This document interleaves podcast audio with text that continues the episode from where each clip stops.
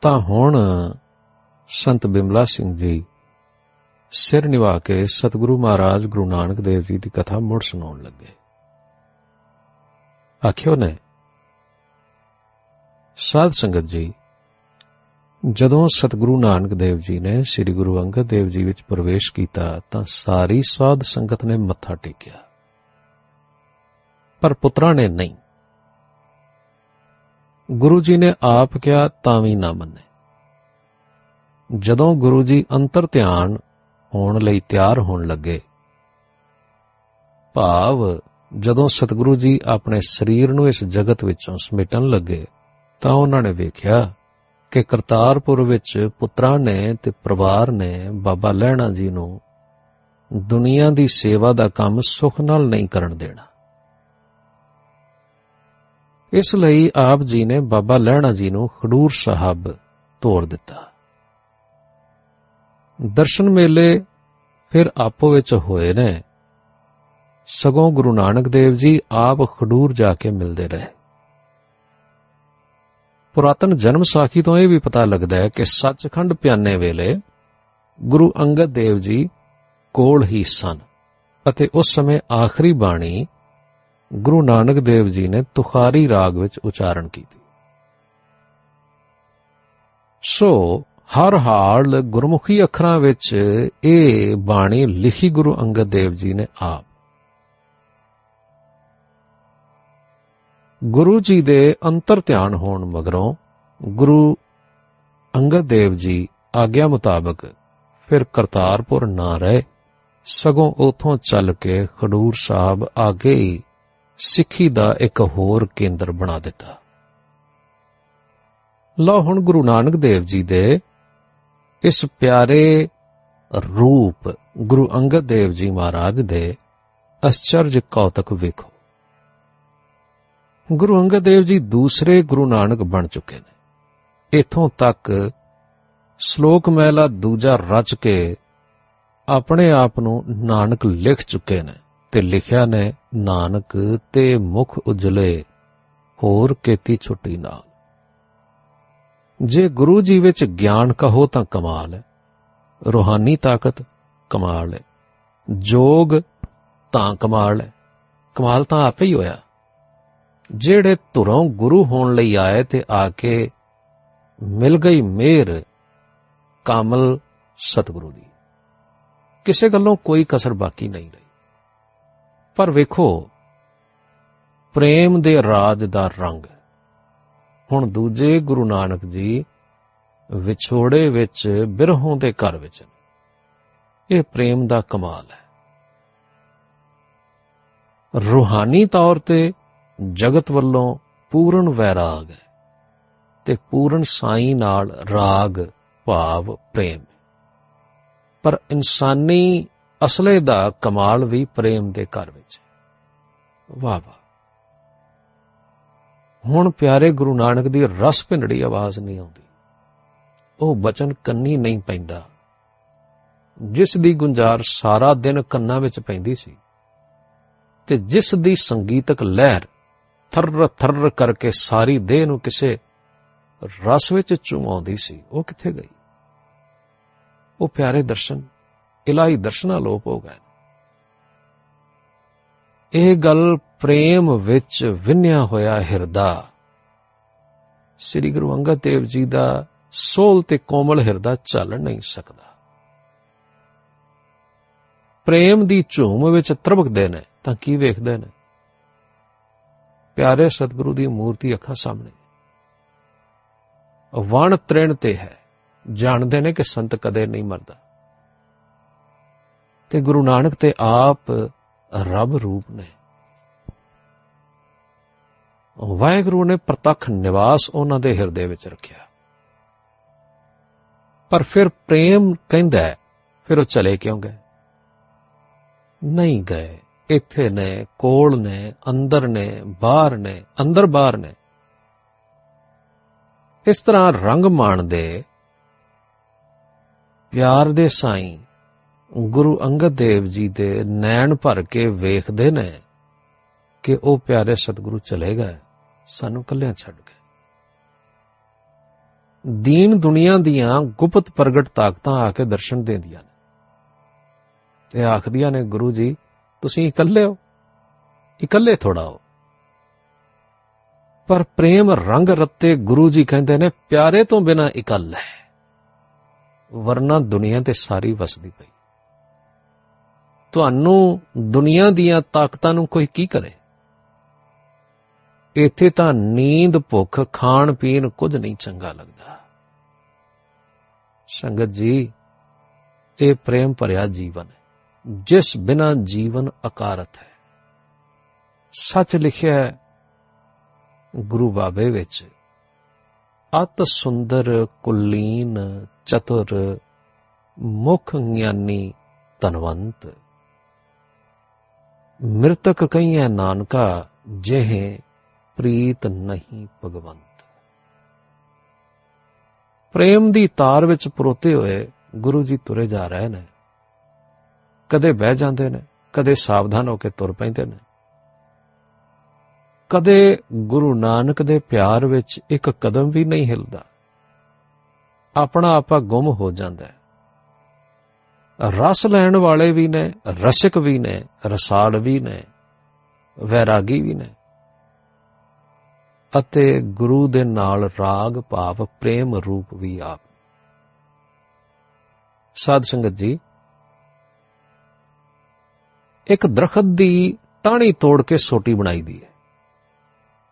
ਕਾਰੀਗਰੀ ਕਰਕੇ, ਰੰਗ ਕੇ ਅਤੇ ਹੋਰ ਕੀਮਤੀ ਵਸਤੂਆਂ ਲਾ ਕੇ। ਸਵੱਛ ਬਣਾ ਲਈਦੀ ਪਰ ਇਹ ਲੱਕੜੀ ਮੁਰਦਾ ਹੈ।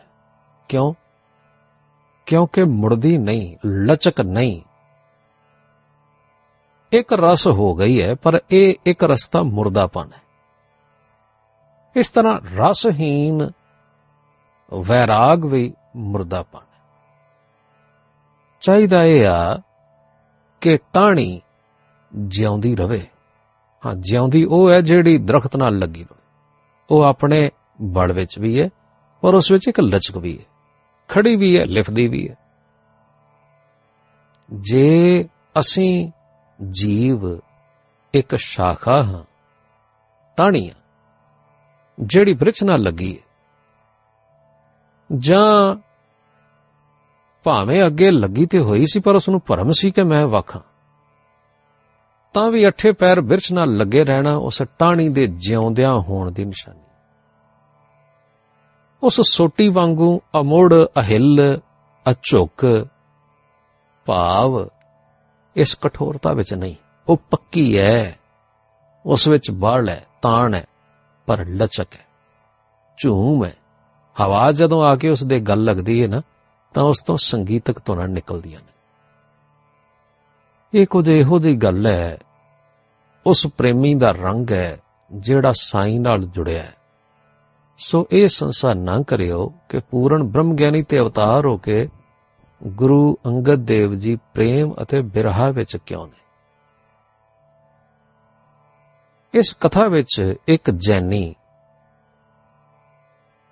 ਜਿਹੜਾ ਵਿਦਵਾਨ ਹੋ ਕੇ ਘਰ ਆਇਆ, ਉਹ ਵੀ ਬੈਠਾ ਸੀ। ਭਾਵ ਬਾਬਾ ਬਿਮਲਾ ਸਿੰਘ ਕਥਾ ਕਰ ਰਹੇ ਨੇ ਤੇ ਇਹ ਜੈਨੀ ਸੁਣ ਰਿਹਾ ਹੈ। ਤੇ ਜੈਨੀ ਸੀ, ਪਰ ਉਹ ਸਾਰਗ੍ਰਾਹੀ ਸੀ ਤੇ ਮਤ ਭੇਦ ਵਿੱਚ ਘੱਟ ਹੀ ਵਰਤਦਾ ਸੀ। ਇਸ ਨੇ ਨੌਵੇਂ ਪਾਤਸ਼ਾਹ ਦੇ ਸ਼ਲੋਕ ਪੜ੍ਹੇ ਹੋਏ ਸਨ ਤੇ ਜਦੋਂ ਕੋਈ ਪੰਜਾਬੀ ਭਰਾ ਇਸ ਤੋਂ ਪੁੱਛਦਾ ਸੀ ਵੀ ਆਪਣੇ ਮਤ ਦੀ ਮੁਕਤੀ ਦਾ ਕੋਈ ਸਰੂਪ ਦੱਸੋ, ਤਾਂ ਆਖਦਾ ਸੀ, ਭਾਈ, ਨੌਵੀਂ ਪਾਤਸ਼ਾਹੀ ਦੇ ਸ਼ਲੋਕ ਪੜ੍ਹ ਲਓ। ਇਹ ਸੱਜਣ ਸੰਤ ਜੀ ਦੇ ਬਚਨ ਸੁਣ ਕੇ ਉੱਠਿਆ ਤੇ ਆਖਣ ਲੱਗਾ, ਸੰਤ ਜੀ, ਕਥਾ ਸੁਣ ਕੇ ਤੇ ਬੜਾ ਆਨੰਦ ਆ ਰਿਹਾ ਮੈਂ ਜਿਹੜੀ ਵੈਰਾਗ ਦੀ ਗੱਲ ਚੰਗੀ ਤਰ੍ਹਾਂ ਜਾਣਦਾ, ਇਸ ਵੇਲੇ ਪਿਆਰ ਦੀਆਂ ਝਰਨਾਟਾਂ ਮੇਰੇ ਅੰਦਰ ਵੀ ਲੰਘੀਆਂ ਪਰ ਕਿਰਪਾ ਕਰਕੇ ਦੱਸੋ, ਨੌਵੀਂ ਪਾਤਸ਼ਾਹੀ ਦੇ ਸ਼ਲੋਕਾਂ ਵਿੱਚ ਤੇ ਲਿਖਿਆ ਹੈ ਹਰਖ ਸੋਗ ਜਾਂਕੈ ਨਹੀਂ, ਬੈਰੀ ਮੀਤ ਸਮਾਨ। ਜਾਂ ਫਿਰ ਇਸ ਤਰ੍ਹਾਂ ਵੀ ਆਖਿਆ ਨੇ ਜਿਸ ਨੂੰ ਕੰਚਨ ਲੋ ਸਮਾਨ ਹੋ ਜਾਏ। ਜਾਂ ਫਿਰ ਇਹ ਵੀ ਆਖਿਆ ਨੇ, ਜੋ ਪ੍ਰਾਣੀ ਮਮਤਾ ਤਜੈ। ਇਸ ਲਈ ਇਹ ਸਾਰੀਆਂ ਗੱਲਾਂ ਵਿਚਾਰ ਕੇ ਦੱਸੋ ਕਿ ਕੀ ਪ੍ਰੇਮ ਬੰਧਨ ਨਹੀਂ, ਅਗਿਆਨ ਨਹੀਂ। ਮੈਂ ਆਪ ਦੇ ਰਸ ਵਿੱਚ ਵਿਗਨ ਪਾ ਰਿਹਾ, ਖਿਮਾ ਕਰ ਦਿਓ, ਪਰ ਮੈਥੋਂ ਰਹਿ ਨਹੀਂ ਹੋਇਆ, ਕਿਉਂਕਿ ਮੈਂ ਜਾਣਨਾ ਚਾਹਣਾ ਸੰਤ ਬਿਮਲਾ ਸਿੰਘ ਜੀ ਨੇ ਜਵਾਬ ਦਿੱਤਾ, ਗੁਰਮੁਖੋ ਤੁਸੀਂ ਚੰਗੀ ਵਿਚਾਰ ਕੀਤੀ ਹੈ। ਵਿਚਾਰ ਕਰਕੇ ਸ਼ੰਕਾ ਨਿਵਰਤ ਹੁੰਦਾ ਹੈ ਤੇ ਸ਼ੰਕਾ ਨਿਵਰਤ ਹੋਇਆ ਵਾਹਿਗੁਰੂ ਦੇ ਨਿਸ਼ਚੇ ਵਿੱਚ, ਵਿਸ਼ਵਾਸ ਵਿੱਚ ਆ ਜਾਈਦਾ ਇਸੇ ਲਈ ਦਾਤਾ ਜੀ ਨੇ ਫਰਮਾਇਆ ਸੀ, ਜੰ ਕੈ ਹਿਰਦੈ ਵਿਸ਼ਵਾਸ ਪ੍ਰਭ ਆਇਆ, ਤਤ ਗਿਆਨ ਤਿਸ ਮਨ ਪ੍ਰਗਟਾਇਆ। ਸੋ ਭਾਈ, ਮੈਂ ਨਾਰਾਜ਼ ਤੇ ਨਹੀਂ ਹੁੰਦਾ। ਭਾਵੇਂ ਕਥਾ ਦੇ ਆਨੰਦ ਵਿੱਚ ਤੇ ਅਟਕ ਆਉਂਦੀ ਏ ਪਰ ਜਦੋਂ ਕੋਈ ਪ੍ਰਸ਼ਨ ਕਰਦਾ ਤਾਂ ਮੈਂ ਉਦਾਸੀ ਨਹੀਂ ਸਮਝਦਾ, ਕਿਉਂਕਿ ਕਿਸੇ ਨੇ ਮਿਹਰ ਕਰਕੇ ਇਸੇ ਤਰ੍ਹਾਂ ਮੇਰੇ ਭਰਮ ਦੇ ਛੌੜ ਕੱਟੇ ਸਨ ਤੇ ਹੁਣ ਮੇਰਾ ਧਰਮ ਹੈ ਕਿ ਮੈਂ ਆਪ ਦੀ ਸੇਵਾ ਕਰਾਂ। ਸੋ ਭਾਈ ਸੁਣੋ, ਨੌਵੇਂ ਪਾਤਸ਼ਾਹ ਨੇ ਬ੍ਰਹਮ ਗਿਆਨੀ ਦੇ ਲੱਛਣ ਇਹਨਾਂ ਪੰਕਤੀਆਂ ਵਿੱਚ ਦੱਸੇ ਨੇ। ਬ੍ਰਹਮ ਗਿਆਨੀ ਵਲੇਵੇ ਵਿੱਚ ਨਹੀਂ ਫਸਦਾ। ਨੌਵੇਂ ਪਾਤਸ਼ਾਹ ਨੇ ਬ੍ਰਹਮ ਗਿਆਨੀ ਦੇ ਲੱਛਣ ਨੂੰ ਉੱਪਰਲੀਆਂ ਪੰਕਤੀਆਂ ਵਿੱਚ ਦੱਸੇ ਨੇ। ਬ੍ਰਹਮ ਗਿਆਨੀ ਕਿਸੇ ਮੋਹ ਵਿੱਚ ਨਹੀਂ ਵਸਦਾ। ਜਗਤ ਦੇ ਮੋਹ ਵਿੱਚ, ਕਿਉਂਕਿ ਜਗਤ ਦੇ ਮੋਹ ਤੋਂ ਦੁਨੀਆ ਦੇ ਪਿਆਰ ਪੈਦਾ ਹੁੰਦੇ ਨੇ, ਜਾਂ ਫਿਰ ਦ્વੈਸ਼ ਭਾਵ ਈਰਖਾ ਪੈਦਾ ਹੁੰਦੀ, ਤੇ ਨਤੀਜਾ ਸੁਖ ਜਾਂ ਦੁੱਖ ਹੁੰਦਾ ਹੈ। ਇਹਨਾਂ ਚੀਜ਼ਾਂ ਵਿੱਚ ਆ ਕੇ ਜਿਹੜਾ ਦੁੱਖ ਪਾਉਂਦਾ ਹੈ, ਉਹ ਅਗਿਆਨੀ ਹੈ। ਪਰ ਸ਼ੁੱਧ ਪਿਆਰ ਵਿੱਚ, ਜਿਹੜਾ ਸ਼ੁੱਧ ਪ੍ਰੇਮ ਵਿੱਚ ਹੈ, ਜਿਸ ਵਿੱਚ ਮੋਹ ਦ્વੈਸ਼ ਹਰਖ ਸ਼ੋਕ ਨਹੀਂ, ਉਹ ਅਗਿਆਨ ਵਿੱਚ ਨਹੀਂ। ਇਸ ਲਈ ਸ੍ਰੀ ਗੁਰੂ ਨਾਨਕ ਦੇਵ ਜੀ ਮਹਾਰਾਜ ਨੇ ਇਸ ਤਰ੍ਹਾਂ ਲਿਖਿਆ ਸੀ, ਨਾਨਕ ਰੁੰਨਾ ਬਾਬਾ ਜਾਣੀਐ, ਜੇ ਰੋਵੇ ਲਾਏ ਪਿਆਰੋ, ਵਾਲੇਵੇ ਕਾਰਨ ਬਾਬਾ ਰੋਈਐ ਰੋਵਣ ਸਗਲ ਬਿਕਾਰੋ ਸੋ ਸਾਡੇ ਸਤਿਗੁਰੂ, ਸ੍ਰੀ ਗੁਰੂ ਨਾਨਕ ਦੇਵ ਜੀ ਨੇ ਇਹ ਇੱਕ ਨਿਸ਼ਚਾ ਬਣ ਦਿੱਤਾ ਹੈ ਕਿ ਸ਼ੁੱਧ ਪਿਆਰ ਵਿੱਚ ਵੈਰਾਗਵਾਨ ਹੋਣਾ ਅਗਿਆਨਤਾ ਨਹੀਂ। ਹਾਂ, ਮੋਹ ਵਿੱਚ ਰੋਣਾ ਵਿਕਾਰ ਦਾ ਰੂਪ ਹੈ, ਗਿਆਨ ਦਾ ਬੰਧਨ ਹੁਣ ਤੁਸੀਂ ਨੌਵੇਂ ਪਾਤਸ਼ਾਹ ਦੇ ਸ਼ਲੋਕਾਂ ਦਾ ਪਾਠ ਕਰੋ, ਉੱਥੇ ਵੀ ਇਹ ਲਿਖਿਆ ਜੋ ਪ੍ਰਾਣੀ ਨਿਸ ਦਿਨ ਭਜਾਇ ਰੂਪ RAM ਤੇ ਜਾਨ ਹਰ ਜਨ ਹਰ ਅੰਤਰ ਨਹੀਂ ਨਾਨਕ ਸਾਚੀ ਮਾਂ ਇੱਥੇ ਤਾਂ ਦਿਨ ਰਾਤ ਭਜਨ ਕਰਨ ਵਾਲੇ ਨੂੰ ਹਰੀ ਦਾ ਰੂਪ ਗਿਆ ਤੇ ਵਿਆਖਿਆ ਕੀਤੀ ਹੈ ਕਿ ਉਸ ਦੇ ਵਿੱਚ ਤੇ ਹਰੀ ਵਿੱਚ ਕੋਈ ਫ਼ਰਕ ਨਹੀਂ। ਸੋ ਦੇਖੋ, ਬ੍ਰਹਮ ਰੂਪ ਹੋਏ ਗਿਆਨੀ ਦਾ ਇੱਕ ਲੱਛਣ ਵਾਹਿਗੁਰੂ ਦਾ ਸਿਮਰਨ ਹੈ। ਨੌਵੇਂ ਸਤਿਗੁਰੂ ਨੇ ਫਰਮਾਇਆ, ਜੇ ਘਟ ਸਿਮਰਨ ਰਾਮ ਕੋ ਸੋ ਨਰ ਮੁਕਤਾ ਜਾਨ। ਅਰਥਾਤ ਸਿਮਰਨ ਵਾਲਾ ਬੰਦਾ ਤੇ ਮੁਕਤ ਪੁਰਸ਼ ਹੋ ਜਾਂਦਾ ਹੈ। ਤੇ ਮੁਕਤ ਪੁਰਸ਼ ਤੇ ਬ੍ਰਹਮ ਗਿਆਨੀ, ਇਹ ਵੈਰਾਗਵਾਨ ਤੇ ਗਿਆਨਵਾਨ ਸਾਰੀਆਂ ਗੱਲਾਂ ਇੱਕੋ ਅਵਸਥਾ ਦੀਆਂ ਸੂਚਕ ਨੇ। ਤੁਸੀਂ ਸਿਆਣੇ ਹੋ, ਵਿਦਵਾਨ ਹੋ, ਸੰਸਕ੍ਰਿਤ ਪੜ੍ਹੀ ਜੇ,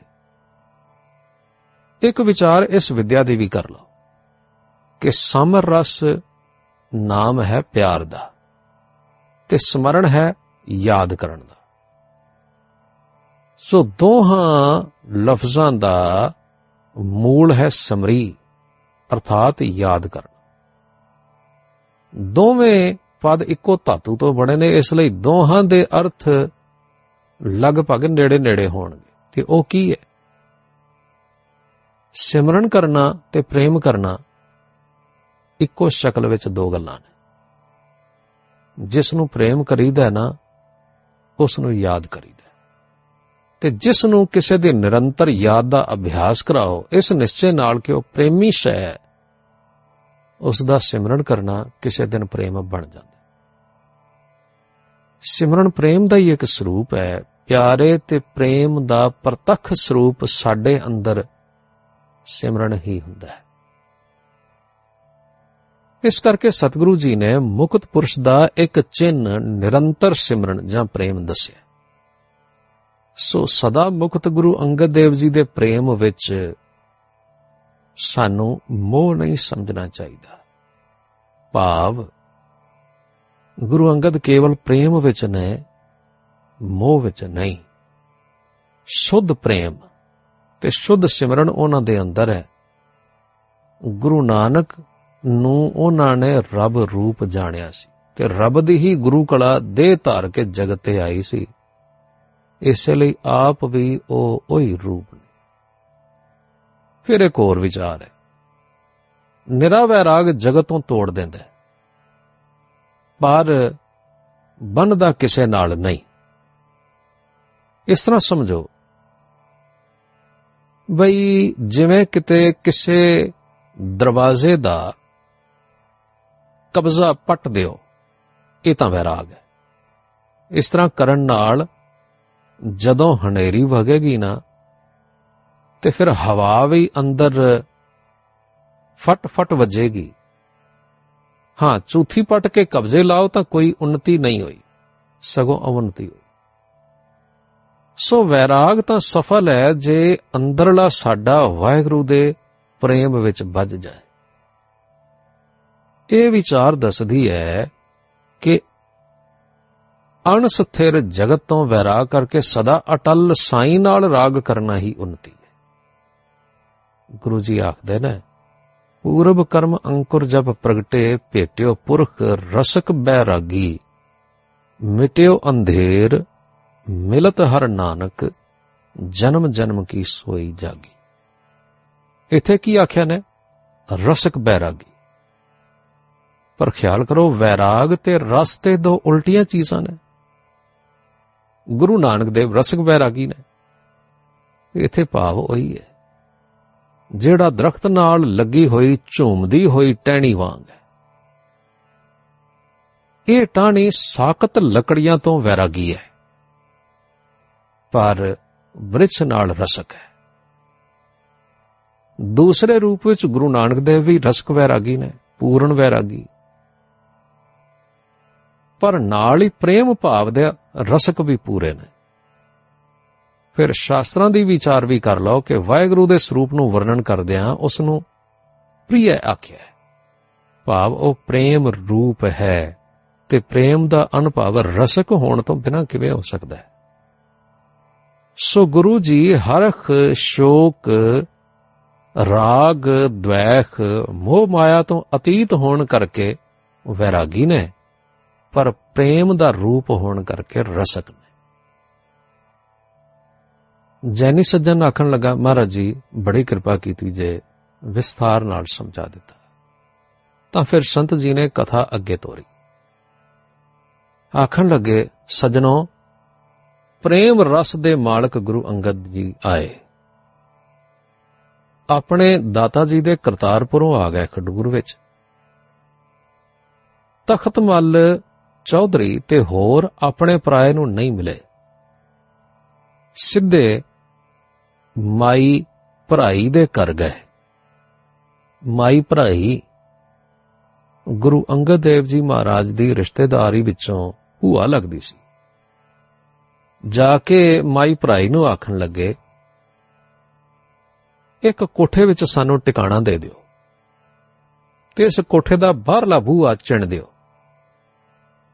ਅਸੀਂ ਇੱਥੇ ਟਿਕ ਕੇ ਬਹਿਣਾ ਤੁਸੀਂ ਕਿਸੇ ਨੂੰ ਸਾਡਾ ਪਤਾ ਨਹੀਂ ਦੇਣਾ। ਮਾਈ ਨੇ ਹੁਕਮ ਮੰਨ ਲਿਆ। ਉਹ ਗੁਰੂ ਨਾਨਕ ਦੇਵ ਜੀ ਦੀ ਬਖਸ਼ਿਸ਼ ਪ੍ਰਾਪਤ ਔਰਤ ਸ੍ਰੀ ਗੁਰੂ ਅੰਗਦ ਦੇਵ ਜੀ ਨੂੰ ਗੁਰੂ ਨਾਨਕ ਦਾ ਹੀ ਰੂਪ ਸਮਝਦੀ ਸੀ। ਅੰਦਰ ਬੈਠਣ ਨੂੰ ਤਖਤ ਪੋਸ਼ ਤੇ ਥੋੜਾ ਸਾਮਾਨ ਰੱਖ ਕੇ, ਕੁੰਡਾ ਮਾਰ ਕੇ ਬਾਹਰਲਾ ਬੂਹਾ ਚਿਣ ਦਿੱਤਾ। ਗੁਰੂ ਜੀ ਆਪਣੇ ਪ੍ਰੀਤਮ ਦੇ ਰੰਗ ਵਿੱਚ ਬੈਠੇ ਨੇ, ਬੈਠ ਗਏ।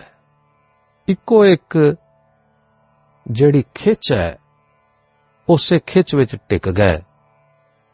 ਤੇ ਆਪਣੇ ਪਰਾਏ ਘਰ-ਬਾਰ ਇਸਤਰੀ ਪੁੱਤਰ ਪਦਾਰਥ ਕਿਸੇ ਨਾਲ ਕੋਈ ਸੰਬੰਧ ਹੈ ਨਹੀਂ। ਭਾਵ ਪੂਰਨ ਵੈਰਾਗ ਦੀ ਅਵਸਥਾ ਵਿੱਚ ਹੈਣ ਤੇ ਵੈਰਾਗੀ, ਪਰ ਅੰਦਰ ਜੀਵਨ ਦੀ ਕਣੀ ਪ੍ਰੇਮ ਦੀ ਚੜ੍ਹਦੀ ਕਲਾ ਵਿੱਚ ਪ੍ਰਕਾਸ਼ਮਾਨ ਹੋ ਰਹੀ ਹੈ। 6 ਮਹੀਨੇ ਇਸੇ ਤਰ੍ਹਾਂ ਲੰਘ ਗਏ। ਹੁਣ ਦੂਜੇ ਪਾਸੇ ਸੁਣੋ। ਕਰਤਾਰਪੁਰੋਂ ਪਹਿਲੇ ਗੁਰੂ ਨਾਨਕ ਤਾਂ ਅੰਤਰ ਧਿਆਨ ਹੋ ਗਏ ਤੇ ਦੂਸਰੇ ਗੁਰੂ ਖਡੂਰ ਪੁੱਜ ਕੇ ਅੰਤਰ ਧਿਆਨ ਦੀ ਅਵਸਥਾ ਵਿੱਚ ਬੈਠ ਗਏ। ਪਤਾ ਕਿਸੇ ਨੂੰ ਨਹੀਂ। ਕੀਰਤਨ ਕਰਨ ਵਾਲੇ ਉਥੋਂ ਤੁਰ ਗਏ। ਮੁਖੀ ਸਿੱਖ ਬਾਬੇ ਬੁੱਢੇ ਵਰਗੇ, ਭਾਈ ਸਧਾਰਨ ਵਰਗੇ, ਭਗੀਰਥ ਵਰਗੇ ਘਰੋਂ ਕਰੀ ਜਾ ਬੈਠੇ। ਗੱਲ ਇਹ ਆ, ਜਦੋਂ ਸਾਰੇ ਤੁਰ ਗਏ ਤੇ ਫਿਰ ਕਰਤਾਰਪੁਰ ਕੌਣ ਆਵੇ ਤੇ ਕੌਣ ਜਾਵੇ? ਕੋਈ ਪ੍ਰੇਮੀ ਜਿਸ ਨੂੰ ਪਤਾ ਨਹੀਂ ਲੱਗਾ, ਉਹ ਭਾਵੇਂ ਆ ਜਾਏ, ਪਰ ਜਦੋਂ ਇੱਥੇ ਆ ਕੇ ਪਤਾ ਲੱਗੇ ਵੀ ਗੁਰੂ ਜੀ ਜੋਤੀ ਜੋਤ ਸਮਾ ਗਏ ਨੇ ਤੇ ਦੂਸਰੇ ਸਤਿਗੁਰੂ ਇੱਥੇ ਹਨ ਨਹੀਂ। ਭਾਵੇਂ ਬਾਬਾ ਸ੍ਰੀ ਚੰਦ ਤੇ ਲਖਮੀ ਦਾਸ ਦਾ ਗੁਰੂ ਦੇ ਸੁਪੁੱਤਰ ਜਾਣ ਕੇ ਦਰਸ਼ਨ ਤੇ ਸਤਕਾਰ ਕਰਕੇ ਟਿਕੇ ਪਰ ਜਲਦੀ ਮੁੜ ਜਾਏ। ਇਸੇ ਤਰ੍ਹਾਂ ਗੁਰੂ ਨਾਨਕ ਦੇ ਪ੍ਰੇਮੀ ਸਿੱਖ ਗੁਰੂ ਬਿਨਾ ਵਿਆਕਲ ਹੋਣ ਲੱਗੇ। ਕੁਝ ਸਿਆਣੇ ਸਿੱਖ ਭਾਈ ਬੁੱਢਾ ਜੀ ਕੋਲ ਉਹਨਾਂ ਦੇ ਪਿੰਡ ਗਏ। ਭਾਈ ਸਧਾਰਨ ਵਰਗੇ ਵੀ ਪਹੁੰਚੇ। ਵਿਚਾਰ ਹੋਣ ਲੱਗੀ। ਸੰਗਤ ਆਖੇ हे ਭਾਈ ਬੁੱਢਾ ਜੀ, ਤੇਰੇ ਪਰ ਗੁਰੂ ਨਾਨਕ ਦੀ ਅਤ ਮਿਹਰ ਸੀ। ਤੂੰ ਗੁਰੂ ਨਾਨਕ ਨੂੰ ਗੁਰੂ ਅੰਗਦ ਵਿੱਚ ਸਿਆਣਿਆ ਸੀ ਤੇ ਸਭ ਤੋਂ ਪਹਿਲਾਂ ਤੂੰ ਹੀ ਗੁਰੂ ਨਾਨਕ ਨੂੰ ਰੂਪ ਵਿੱਚ ਮੱਥਾ ਟੇਕਿਆ ਸੀ। ਤੈਨੂੰ ਗੁਰੂ ਨੇ ਵਰ ਦਿੱਤਾ ਸੀ। ਇਸ ਲਈ ਹੈ ਭਾਈ ਬੁੱਢਾ, ਤੂੰ ਹੁਣ ਵੀ ਜਾਣਦਾ ਕਿ ਗੁਰੂ ਕਿੱਥੇ ਹੈ? ਸੰਗਤ ਨੂੰ ਗੁਰੂ ਮਿਲਾ। ਗੁਰੂ ਤੇਰਾ ਭਲਾ ਕਰੇ। ਸੰਗਤ ਦੀ ਆਗਿਆ ਮੰਨ ਕੇ ਭਾਈ ਜੀ ਨੇ ਕੜਾ ਪ੍ਰਸ਼ਾਦ ਬਣਾਇਆ? ਗੁਰੂ ਨਾਨਕ ਦੇਵ ਜੀ ਮਹਾਰਾਜ ਕੋਲ ਅਰਦਾਸ ਕੀਤੀ। ਫਿਰ ਧਿਆਨ ਜੋੜ ਕੇ ਬਹਿ ਗਏ। ਉੱਠੇ ਤਾਂ ਆਖਣ ਲੱਗੇ, ਸਾਧ ਸੰਗਤ ਜੀ, ਗੁਰੂ ਅੰਗਦ ਦੇਵ ਖਡੂਰ ਨੇ। ਜਦੋਂ ਉਹਨਾਂ ਸਿੱਖਾਂ ਨੇ ਜਿਨ੍ਹਾਂ ਨੇ ਸੁਣਿਆ ਕਿ ਗੁਰੂ ਨਾਨਕ ਦੇਵ ਜੀ ਨੇ ਗੁਰੂ ਅੰਗਦ ਦੇਵ ਨੂੰ ਖਡੂਰ ਰਹਿਣ ਦੀ ਆਗਿਆ ਕੀਤੀ ਹੈ ਆਖਣ ਲੱਗੇ, ਬਾਬਾ ਬੁੱਢਾ ਜੀ, ਅਸੀਂ ਖਡੂਰ ਤੋਂ ਇੱਥੇ ਆਏ ਆ। ਗੁਰੂ ਜੀ ਉੱਥੇ ਹੈਣ ਨਹੀਂ। ਅਸੀਂ ਉਹਨਾਂ ਦੇ ਘਰ ਵੀ ਗਏ ਸਾਂ। ਜੰਗਲਾਂ ਵਿੱਚ ਵੀ ਵੇਖ ਆਏ ਆ। ਉੱਥੇ ਨਹੀਂ ਹੈਗੇ। ਬਾਬਾ ਬੁੱਢਾ ਜੀ ਆਖਣ ਲੱਗੇ, ਭਾਈ, ਉੱਥੇ ਹੀ ਨੇ। ਚਲੋ, ਆਓ ਭਾਲ ਕਰੀਏ। ਇਸ ਤਰ੍ਹਾਂ ਸੰਗਤ ਨੂੰ ਨਾਲ ਲੈ ਕੇ ਗੁਰੂ ਦੇ ਪਿਆਰੇ ਭਾਈ ਬੁੱਢਾ ਜੀ ਖਡੂਰ ਆਏ। ਪਹਿਲਾਂ ਪੁੱਛ ਪੜਤਾਲ ਕੀਤੀ। ਜਦੋਂ ਕਿਸੇ ਘਰ ਵਿੱਚ ਨਾ ਲੱਭੇ, ਤਾਂ ਬਾਬਾ ਬੁੱਢਾ ਜੀ ਨੇ ਅੰਤਰ ਧਿਆਨ ਹੋ ਕੇ ਲੱਭਣ ਦਾ ਯਤਨ ਕੀਤਾ ਅਤੇ ਮਾਈ ਭਰਾਈ ਦੇ ਘਰ ਜਾ ਵੜੇ। ਬੜੀ ਮਿੱਠੀ ਸੁਰ ਵਿੱਚ ਓੰਕਾਰ ਦੇ ਪਾਠ ਦੀ ਆਵਾਜ਼ ਆ ਰਹੀ ਸੀ। ਸੰਗਤ ਅੰਦਰ ਵਿਹੜੇ ਵਿੱਚ ਵੜੀ ਤਾਂ ਮਾਈ ਵਿਹੜੇ ਵਿੱਚ ਬੈਠੀ ਚਰਖਾ ਕੱਤ ਰਹੀ ਸੀ। ਰਸਨਾ ਤੇ ਬਾਣੀ ਪੜ ਰਹੀ ਸੀ ਤੇ ਨੈਣਾ ਵਿੱਚ ਕੋਈ ਨੂਰ ਚਮਕ ਰਿਹਾ ਸੀ। ਸੰਗਤ ਨੂੰ ਵੇਖ ਕੇ ਮਾਈ ਉੱਠੀ ਸੰਝਾਣ ਲਿਆ ਕਿ ਭਾਈ ਬੁੱਢਾ ਜੀ ਅੱਗੇ ਆ ਰਹੇ ਨੇ। ਗਲ ਵਿੱਚ ਪਿਆਰ ਨਾਲ ਪੱਲਾ ਪਾ ਲਿਆ, ਹੱਥ ਜੋੜ ਲੈ। ਤੇ ਪਿਆਰ ਨਾਲ ਨੇਤਰ ਭਰ ਕੇ ਸੀਸ ਝੁਕਾਇਆ ਤੇ ਆਖਣ ਲੱਗੀ, ਆਓ ਮੇਰੇ ਵੀਰੋ ਮੇਰੇ ਪਿਆਰੇ ਗੁਰੂ ਨਾਨਕ ਦੇ ਪਿਆਰੇ ਗੁਰੂ ਦੇ ਸਿੱਖੋ, ਜੀਓ ਆਇਆ ਫਿਰ ਸੰਗਤਾਂ ਦੇ ਦਰਸ਼ਨ ਹੋਏ ਨੇ। ਮੇਰੇ ਬਾਬਾ, ਤੂੰ ਧੰਨ ਹੈ। ਆਏ ਹੋਏ ਗੁਰਸਿੱਖਾਂ ਦਾ ਆਦਰ ਕਰਕੇ ਮਾਈ ਦੌੜੀ, ਮੰਜਾ, ਪੀੜੀ ਡਾਉਣ। ਪਰ ਸੰਗਤ ਨੇ ਆਪ ਤੇ ਮੰਜੇ ਢਾਲ ਹੈ ਪਰ ਬੈਠੇ ਕੋਈ ਨਾ। ਮਾਈ ਆਖੇ, ਸੰਗਤ ਜੀ ਬਹਿ ਜਾਓ ਤੇ ਸੰਗਤ ਆਖੇ, ਮਾਤਾ ਸਾਡੀ ਮਨੋਕਾਮਨਾ ਪੂਰੀ ਕਰ, ਤਾਂ ਬੈਠਾਂਗੇ। ਭਾਈ ਬੁੱਢੇ ਨੇ ਆਖਿਆ, ਮਾਤਾ, ਤੂੰ ਵੱਡਿਆਂ ਭਾਗਾਂ ਵਾਲੀ, ਜਿਹਦੇ ਘਰ ਗੁਰੂ ਨਾਨਕ ਨੇ ਡੇਰਾ ਲਾਇਆ। ਹੁਣ ਹੋਰ ਧਨ ਹੋ ਜਾ ਤੇ ਸੰਗਤਾਂ ਦੀ ਝੋਲੀ ਖੈਰ ਪਾ ਤੇ ਪਤਾ ਦੱਸ ਕਿ ਸਾਡਾ ਗੁਰੂ ਨਾਨਕ ਕਿੱਥੇ ਹੈ। ਮਾਈ ਘਬਰਾਈ। ਇੱਕ ਪਾਸੇ ਗੁਰੂ ਦਾ ਹੁਕਮ, ਬਈ ਕਿਸੇ ਨੂੰ ਨਹੀਂ ਦੱਸਣਾ, ਤੇ ਦੂਜੇ ਪਾਸੇ ਸੰਗਤ, ਤੇ ਸੰਗਤਾਂ ਦਾ ਮੋਹਰੀ ਗੁਰੂ ਨਾਨਕ ਦਾ ਪਿਆਰਾ, ਆਖਦਾ ਹੈ, ਮਾਈ, ਪਤਾ ਦੱਸ। ਤੀਸਰੇ, ਗੁਰੂ ਦੀ ਆਗਿਆ ਸਚਿਆਰ ਹੋਣਾ ਮਾਈ ਸੋਚਾਂ ਵਿੱਚ ਪੈ ਗਈ, ਕਰੇ ਤਾਂ ਕੀ ਕਰੇ? ਚੁੱਪ ਰਹੀ। ਜੇ ਕੁਝ ਬੋਲੀ ਤਾਂ ਇਹ, ਬਈ, ਵੀਰੋ ਮੇਰੇ ਗੁਰੂ ਦੇ ਪਿਆਰਿਓ, ਮੈਂ ਕੀ ਆਖਾਂ? ਤਾਂ ਭਾਈ ਬੁੱਢਾ ਤੇ ਸੰਗਤ ਬਹਿ ਗਈ ਤੇ ਭਾਈ ਜੀ ਨੇ ਫਿਰ ਧੰਨ ਗੁਰੂ ਨਾਨਕ ਆ ਕੇ ਨੈਣ ਬੰਦ ਕੀਤੇ। ਥੋੜੀ ਦੇਰ ਮਗਰੋਂ ਅੱਖਾਂ ਖੋਲੀਆਂ ਤੇ ਆਖਣ ਲੱਗੇ, ਮਾਈ, ਗੁਰੂ ਤੇ ਤੇਰੇ ਘਰ ਵਿੱਚ ਹੈ। ਗੁਰੂ ਨਾਨਕ ਦੀ ਸੁਗੰਧੀ ਇੱਥੋਂ ਹੀ ਆਉਂਦੀ ਹੈ। ਹੋਰ ਕਿਤੋਂ ਨਹੀਂ। ਮਾਈ ਫਿਰ ਵੀ ਚੁੱਪ ਹੀ ਰਹੀ। ਤਾਂ ਬਾਬਾ ਬੁੱਢਾ ਜੀ ਉੱਠੇ ਇਧਰ ਉਧਰ ਵੇਖਿਆ ਨੇ, ਮਾਈ ਦਾ ਲੰਗਰ, ਸੌਣ ਦਾ ਕੋਠਾ, ਆਦਿਕ ਵੇਖੇ। ਫਿਰ ਨਾ ਵੇਖ ਚਾ ਕੇ ਆਖਣ ਲੱਗੇ ਸਾਧ ਸੰਗਤ ਜੀ, ਆ ਜਿਹੜੀ ਕੰਧ ਹੈ ਨਾ, ਇਸ ਦੇ ਓਲੇ ਗੁਰੂ ਜੀ ਨੇ।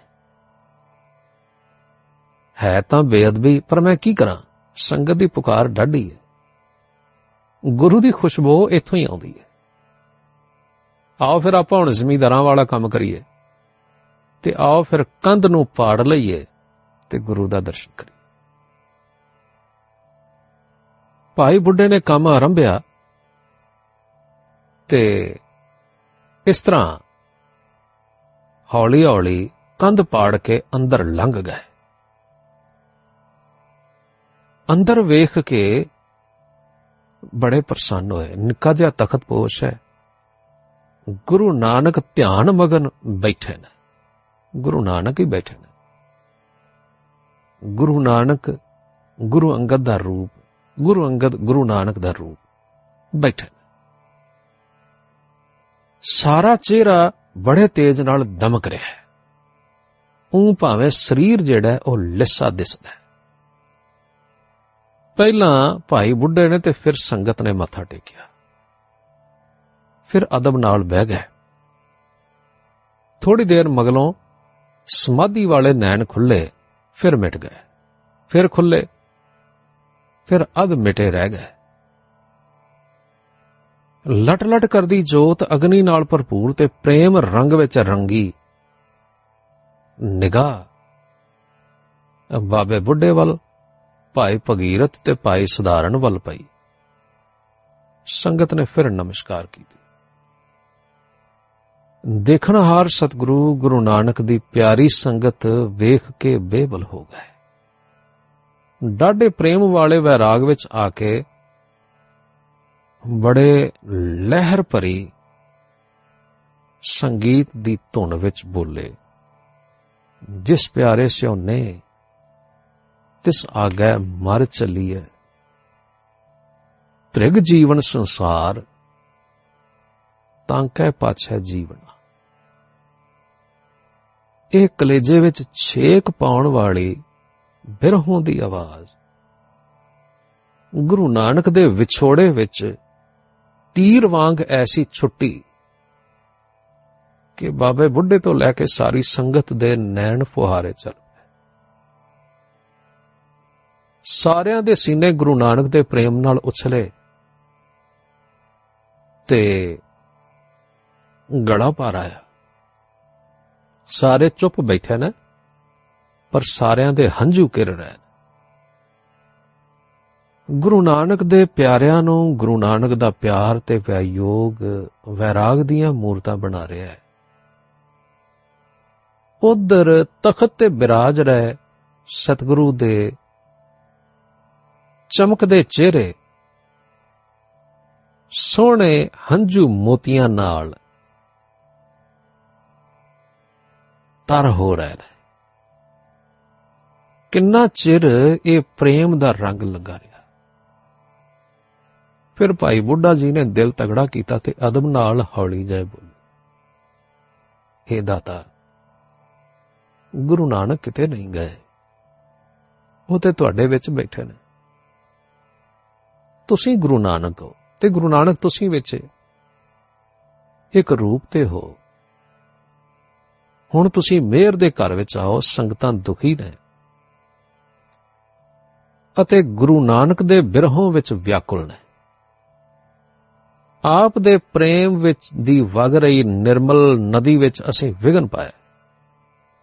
ਪਰ ਹੋਰ ਕੋਈ ਦਰ ਨਹੀਂ ਜਿੱਥੇ ਸੰਗਤ ਦਾ ਸੀਸ ਜਾ ਟਿਕੇ। ਹੋਰ ਕੋਈ ਥਾਂ ਨਹੀਂ ਜਿੱਥੇ ਲੱਗ ਕੇ ਮੱਥਾ ਪਵਿੱਤਰ ਹੋਵੇ। ਸਿਰਫ ਤੁਸੀਂ ਹੋ ਜਿਹੜੇ ਕਿਰਪਾ ਕਰ ਸਕਦੇ ਹੋ। ਸੰਗਤ ਨੂੰ ਅਪਣਾਓ। ਗੁਰੂ ਜੀ ਨੇ ਜਵਾਬ ਦਿੱਤਾ, ਭਾਈ, ਮੇਰੇ ਹਿਰਦੇ ਨੂੰ ਤੇ ਗੁਰੂ ਦਾ ਵਿਛੋੜਾ ਸਾੜ ਰਿਹਾ ਹੈ। ਗੁਰੂ ਨਾਨਕ ਦੀ ਯਾਦ ਤੋਂ ਵਿਛੜਨਾ ਤੇ ਇਸ ਤਰ੍ਹਾਂ ਹੈ। ਜਿਵੇਂ ਕਿਣਕਾ ਕਿਣਕਾ ਹੋ ਕੇ ਵੱਡੇ ਜਾਣ ਵਾਲੀ ਗੱਲ ਹੋਵੇ ਸੰਗਤ ਨੂੰ ਸੰਭਾਲਣਾ ਬੜਾ ਔਖਾ ਹੈ। ਇਹ ਤੇ ਗੁਰੂ ਨਾਨਕ ਦਾ ਹੀ ਕੰਮ ਸੀ। ਭਾਈ ਜੀ ਆਖਣ ਲੱਗੇ, ਪਾਤਸ਼ਾਹ ਜੀ, ਸੱਚ ਹੈ। ਪਰ ਦੀਨ ਦਿਆਲ ਸਤਿਗੁਰੂ ਨਾਨਕ ਦੇਵ ਜੀ ਨੇ ਸੰਗਤ ਨੂੰ ਤੁਹਾਡੇ ਲੜ ਲਾਇਆ ਸੀ ਤੇ ਹੁਕਮ ਕੀਤਾ ਸੀ, ਤੁਸੀਂ ਸੰਗਤਾਂ ਨੂੰ ਨਾਮ ਜਪਾਉਣਾ ਬਾਣੀ ਦਾ ਦਾਨ ਕਰਨਾ ਗੁਰਬਾਣੀ ਇਕੱਤਰ ਕਰਨ ਦਾ ਤੇ ਸੰਗਤਾਂ ਨੂੰ ਨਾਮ ਬਖਸ਼ਣ ਦਾ ਹੁਕਮ ਤੁਹਾਨੂੰ ਹੋਇਆ ਸੀ। ਜਦੋਂ ਹੁਕਮ ਦੀ ਗੱਲ ਆਈ ਨਾ, ਗੁਰੂ ਜੀ ਦੇ ਨੈਣ ਬੰਦ ਹੋ ਗਏ। ਫਿਰ ਆਵਾਜ਼ ਆਈ, ਹੁਕਮ? ਅੱਛਾ। ਗੁਰੂ ਦੇ ਹੁਕਮ ਮੇਰੇ ਸਿਰ ਮੱਥੇ ਫਿਰ ਆਖਿਓ ਨੇ ਗੁਰੂ ਸਵਾਰੇ ਭਾਈ ਜੀ, ਤੁਸੀਂ ਗੁਰੂ ਦੇ ਹੁਕਮਾਂ ਦਾ ਤੀਰ ਬੜਾ ਤਿੱਖਾ ਕਰਕੇ ਚਲਾਇਆ ਅੱਛਾ, ਸਤਿਗੁਰੂ ਦਾ ਹੁਕਮ ਹੈ। ਤੁਸੀਂ ਗੁਰੂ ਕੇ ਪਿਆਰੇ ਹੋ। ਤੁਹਾਨੂੰ ਵੀ ਕੁਝ ਆਗਿਆ ਕੀਤੀ ਸਾਨੇ। ਭਾਈ ਬੁੱਢਾ ਜੀ ਕਹਿਣ ਲੱਗੇ, ਸਤਿਗੁਰੂ ਜੀ, ਮੈਂ ਤੇ ਸਾਰੇ ਗੁਰੂ ਦੇ ਪਿਆਰੇ ਸਿੱਖ ਤੁਹਾਡੀ ਸੇਵਾ ਵਿੱਚ ਹਾਜ਼ਰ ਰਹਿਣਗੇ। ਤੁਸੀਂ ਸਿਰਫ ਇੰਨੀ ਮਿਹਰ ਕਰੋ ਬਈ ਸੰਗਤ ਨੂੰ ਖੁੱਲੇ ਦਰਸ਼ਨ ਦਿਦਾਰੇ ਦਿਓ। ਤਾਂ ਗੁਰੂ ਜੀ ਬਚਨ ਸੁਣ ਕੇ ਉੱਠੇ ਤੇ ਬਾਹਰ ਵਿਹੜੇ ਵਿੱਚ ਆ ਕੇ ਮਾਈ ਭਰਾਈ ਦੇ ਵਿਛਾਏ ਹੋਏ ਮੰਜੇ ਤੇ ਬਹਿ ਗਏ। ਵੇਖਿਆ ਨੇ ਕਿ ਅੰਦਰ ਭਾਈ ਬੁੱਢਾ ਸੰਨ ਲਾ ਕੇ ਵੜਿਆ ਸੀ। ਮਾਈ ਭਰਾਈ ਨੇ ਮੇਰੇ ਨਾਲ ਕੀਤਾ ਹੋਇਆ ਬਚਨ ਪਾਲਿਆ ਤੇ ਦੱਸਿਆ ਨਹੀਂ ਸੀ। ਬੜੇ ਪ੍ਰੇਮ ਵਿੱਚ ਆਏ ਤੇ ਆਖਣ ਲੱਗੇ, ਧੰਨ ਸਿੱਖੀ ਧੰਨ ਸਿੱਖੀ, ਗੁਰੂ ਦਾ ਰੂਪ ਸਿੱਖੀ। ਸੋ ਸਾਧ ਸੰਗਤ ਜੀ, ਇਸ ਤਰ੍ਹਾਂ ਸੋਹਣੇ ਗੁਰੂ ਨਾਨਕ ਦਾ ਦੂਸਰਾ ਅਵਤਾਰ ਜਿਹੜਾ ਛਿਪ ਗਿਆ ਸੀ ਨਾ, ਪ੍ਰਗਟ ਹੋਇਆ। ਭਾਈ ਬੁੱਢੇ ਨੇ ਦਿਨਾਂ ਵਿੱਚ ਹੀ ਧਰਮਸ਼ਾਲਾ ਬਣਾ ਲਈ। ਉਹ ਸਤਿਗੁਰੂ ਨਾਨਕ ਦੇ ਹਜ਼ੂਰੀਏ, ਰਬਾਬੀ ਸੱਤਾ ਤੇ ਬਲਵੰਡ ਆਸਾ ਦੀ ਵਾਰ ਲਾਉਣ ਲਈ ਆ ਗਏ। ਮਾਤਾ ਖੀਵੀ ਗੁਰੂ ਦੇ ਘਰੋਂ ਉਹ ਵੀ ਖਡੂਰ ਸਾਹਿਬ ਆ ਗਏ, ਜਿਹੜੇ ਪਹਿਲੋਂ ਸੰਗਰ ਪਿੰਡ ਵਿੱਚ ਆਪਣੇ ਪੇਕੇ ਘਰ ਸਨ। ਉਹਨਾਂ ਨੇ ਲੰਗਰ ਦੀ ਸੇਵਾ ਆਪਣੇ ਜ਼ਿੰਮੇ ਲੈ ਲਈ। ਭਾਈ ਬੁੱਢੇ ਨੇ ਤੇ ਸਾਰੀ ਪ੍ਰਬੰਧਕ ਸੇਵਾ ਚੁੱਕ ਲਈ, ਸੰਗਤਾਂ ਆਉਣ ਲੱਗ ਪਈਆਂ। ਉਪਦੇਸ਼, ਕੀਰਤਨ, ਇਲਾਹੀ ਦਰਸ਼ਨ ਹੋਣ ਲੱਗ ਪਏ। ਜਿਹੜਾ ਰੰਗ ਕਰਤਾਰਪੁਰੇ ਸੀ ਨਾ, ਉਹ ਖਡੂਰ ਸਾਹਿਬ ਲੱਗ ਗਿਆ। ਇਸ ਤਰ੍ਹਾਂ ਫਿਰ ਇਹ ਅੰਮ੍ਰਿਤ ਗੰਗਾ ਵਗ ਪਈ। ਇੰਨਾ ਕਹਿ ਕੇ ਸੰਤ ਜੀ ਨੇ ਭੋਗ ਪਾਇਆ। ਸੰਗਤ ਗਦ-ਗਦ ਹੋ ਗਈ ਅਤੇ ਫਿਰ ਆਨੰਦ ਸਾਹਿਬ ਦਾ ਪਾਠ ਹੋ ਕੇ ਅਰਦਾਸ ਹੋਇਆ। ਹੁਕਮਨਾਮਾ ਲਿਆ ਗਿਆ ਤੇ ਕੜਾ ਪ੍ਰਸ਼ਾਦ ਵਰਤਾ ਕੇ ਸੰਗਤ ਲੰਗਰ ਦੀ ਸੇਵਾ ਵੱਲ ਲੱਗ ਪਈ